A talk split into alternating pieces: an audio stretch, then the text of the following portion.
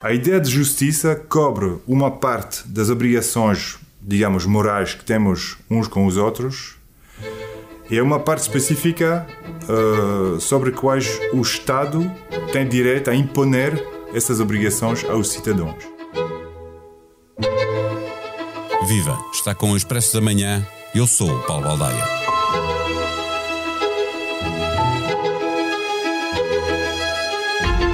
Ouvimos no som de abertura o filósofo político Axel Gosserry, professor na Universidade Católica de Louvain.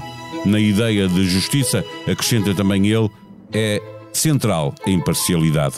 No projeto de hoje para amanhã do Fórum Gulbenkian Futuro, a que preside Miguel Poiás Maduro, persegue-se a ideia de uma sociedade mais justa, onde todas as gerações têm a mesma dignidade.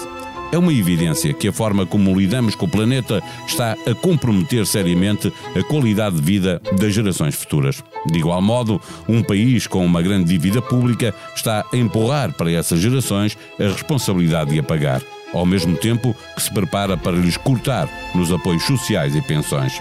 Mas um estudo feito pela Gulbenkian a 40 anos de discursos parlamentares revela que em 97, 98% dos casos as gerações futuras não são referidas explicitamente quando os deputados falam de dívidas, de ambiente ou de segurança social não acompanham as preocupações de 60% dos inquiridos num estudo de opinião que se afirma muito preocupada com o bem-estar das gerações seguintes e a esmagadora maioria considera que cada geração deve deixar mais recursos às gerações seguintes do que aqueles que recebeu.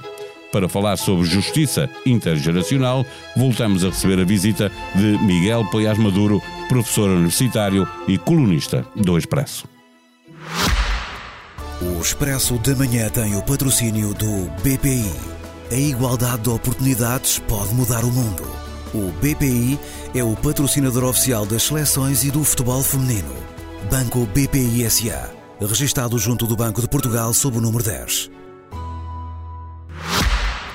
Viva Miguel Poiás Maduro, no início do verão, escreveu um texto no Expresso a que chamou o outro déficit democrático. Começou por falar da desigualdade territorial. O objetivo, pareceu-me nesse texto, e, e ele é evidente, era chegar à desigualdade geracional. Eh, termina o primeiro parágrafo dizendo, passo a citá-lo, pela primeira vez em muitos anos, as perspectivas dos jovens não são melhores do que as das gerações eh, que os precederam.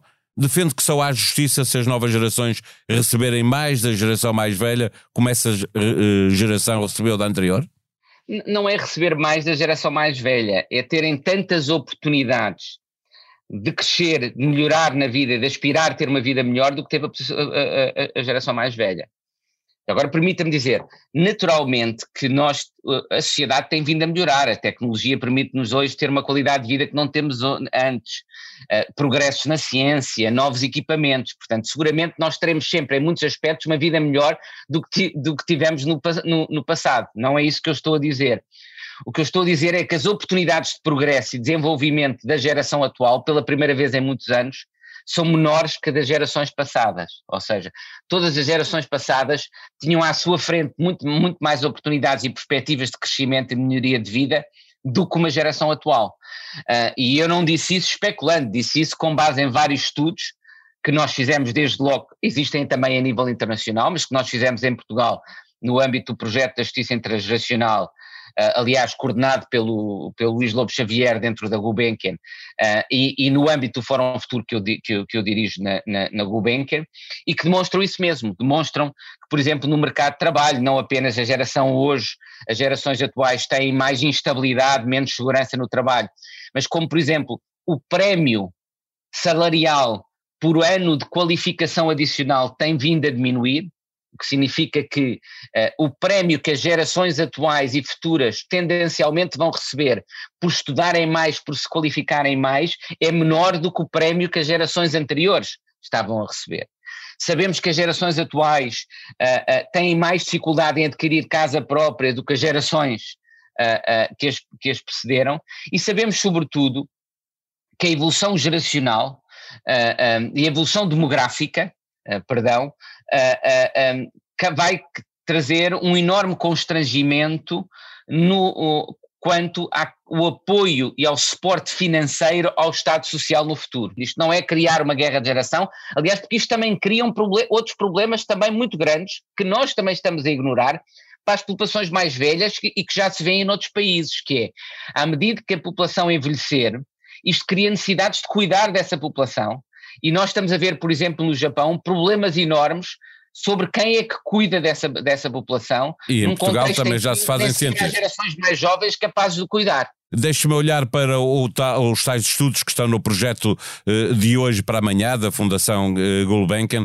em que nos dizem que, por exemplo, uma grande parte, três quartos dos inquiridos considera que a atual geração deve deixar para a próxima geração mais do que recebeu da anterior, e por isso também lhe fazia essa pergunta. Quando olhamos para um caso concreto que estará em destaque na elaboração do orçamento, do próximo orçamento, uh, pela lei, tendo em conta a inflação e o crescimento do PIB, as pensões em pagamento terão um aumento de 6 ou 7 é um aumento de despesa fixa superior a 2 mil milhões de euros, eh, que agravam o risco das pensões futuras. Como é que se resolve um conflito destes? Eh, porque as pessoas, obviamente, os idosos com reformas mais baixas, ficam, ou, ou, ou, a reforma perde valor porque há uma inflação, mas ao mesmo tempo está-se eh, a comprometer ainda mais as reformas futuras. E não é apenas as formas futuras, repare também, uh, uh, e esse é o primeiro aspecto que nós temos de ver. Nós temos aqui um problema mesmo de justiça distributiva, uh, porque é também o que é que acontece relativamente a todas as pessoas que hoje estão a contribuir e que não vão ter uma compensação salarial idêntica à compensação que os, que os pensionistas têm com base na inflação. As, as expectativas dos pensionistas são legítimas e eu compreendo isso. Mas também temos de ter em conta que se a lei tem esse mecanismo automático que no fundo vai permitir compensar os pensionistas com base na inflação, uh, uh, não tem um mecanismo semelhante para o resto da, da, resto da população. E isto cria um problema de igualdade distributiva. E é verdade que há muitos pensionistas que, que, que, que estão em dificuldades enormes e que necessitam de, de, de, apoio, mas não, nós temos de olhar a este problema seriamente, não é, não é ignorando que nós uh, podemos uh, lidar, lidar, lidar com ele. seguramente, e esses estudos da, Gulbenkian dizem-nos isso, seguramente que nenhuma população, incluindo as populações mais velhas em Portugal e noutros países, não querem deixar o país pior para as populações mais jovens. Não há nenhum, eu não acho que haja egoísmo das populações mais, mais velhas.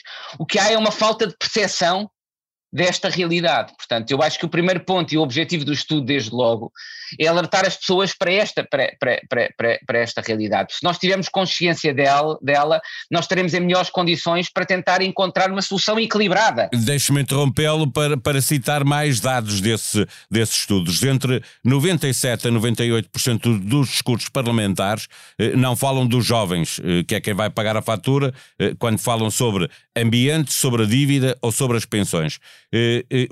Igualmente, há um déficit de representação, seja no que diz respeito à questão territorial, seja na questão geracional, eh, eh, na própria comunicação social, que fala muito pouco eh, das gerações futuras. Os jovens precisam de participar mais na política e votar para eleger mais jovens para que isto seja feito de outra maneira?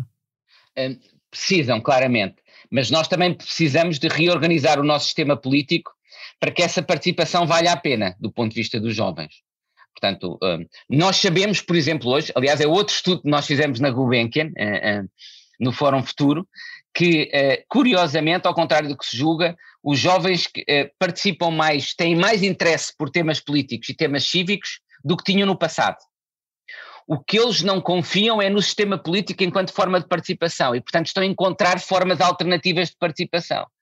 Uh, movimentos sociais, veja-se, por exemplo, o Black Lives Matter e, e, outros movimentos, movimentos sociais, e participação, por exemplo, através das redes sociais, que é muito maior em temas políticos por parte dos jovens do que, é, do que era no passado. Portanto, não há menos interesse pela política, eu, eu, foi uma coisa que a mim próprio me surpreendeu, não há menos interesse pela participação cívica e política dos jovens do que existia no passado.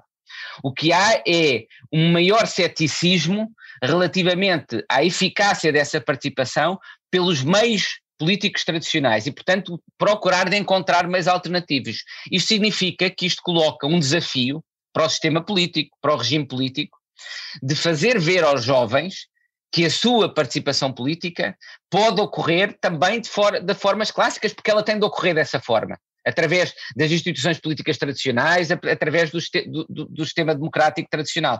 E é isso que nós temos de, causa, de, de, promover, até porque isto é uma forma de déficit democrático, como eu, como eu aliás dizia ne, ne, ne, nesse artigo. É o título Hoje em do dia, artigo. muitos, é, muitos, muitos, muitos, muitos, muitos cientistas políticos dizem, uh, e filósofos políticos, que há hoje um problema de, no sistema político de incorporação e de atender aos interesses políticos do futuro aos custos políticos do futuro. Isso vê-se na falência das políticas de combate às alterações climáticas, isso viu-se até na, na, forma como os nossos regimes não estavam preparados e não anteciparam, não souberam prever os riscos de uma crise pandémica. Portanto, nós temos de reformar os nossos sistemas políticos para que eles atendam de forma mais equilibrada, não apenas aos interesses imediatos, mas também aos interesses futuros.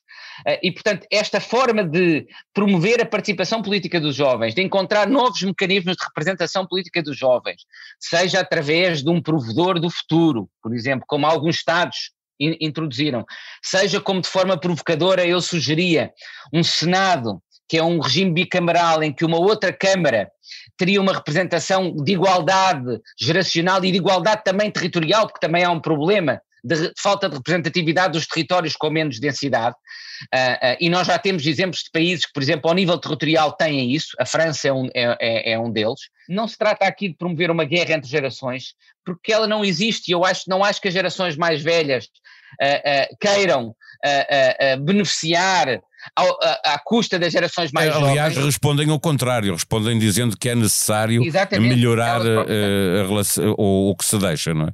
Para, para a geração o futura. O que não há muitas vezes é consciência deste enviesamento pelo curto prazo e dos riscos que isso comporta para as gerações futuras.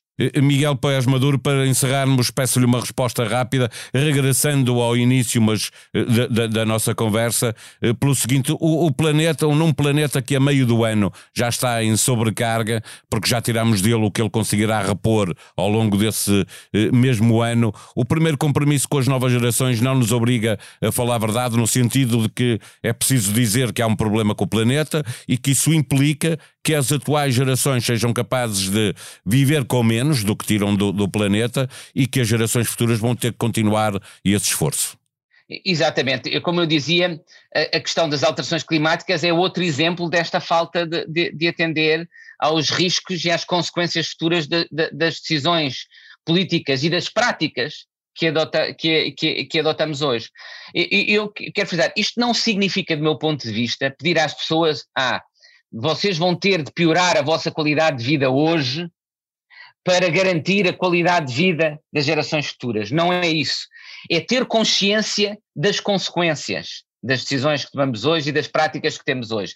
Se nós tivermos essa consciência, eu acredito que a nossa inteligência coletiva é suficientemente criativa e eficaz para encontrar soluções que não nos levando as atuais gerações a abdicar da qualidade de vida que têm, permite ao mesmo tempo salvaguardar também a qualidade de vida e as perspectivas de vida das gerações futuras. É esse desafio que nós temos e esse desafio implica começar por reconhecer a realidade das coisas.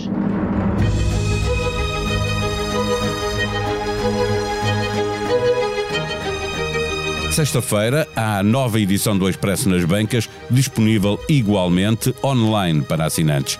Com agosto a chegar ao fim, é tempo de revisitar a página de podcasts do Expresso, da SIC e da SIC Notícias. Cultura, política, economia, sociedade, desporto e humor. Os melhores debates e conversas da atualidade que pode subscrever diretamente na aplicação de podcasts que usa no seu telemóvel ou computador.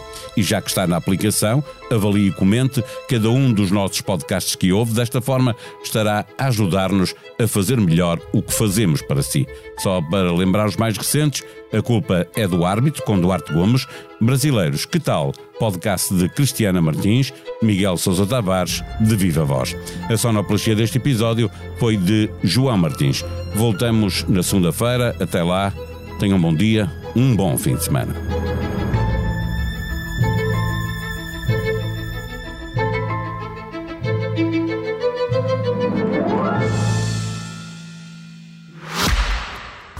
Expresso da Manhã tem o patrocínio do BPI. A igualdade de oportunidades pode mudar o mundo. O BPI é o patrocinador oficial das seleções e do futebol feminino. Banco BPI SA. Registado junto do Banco de Portugal sob o número 10.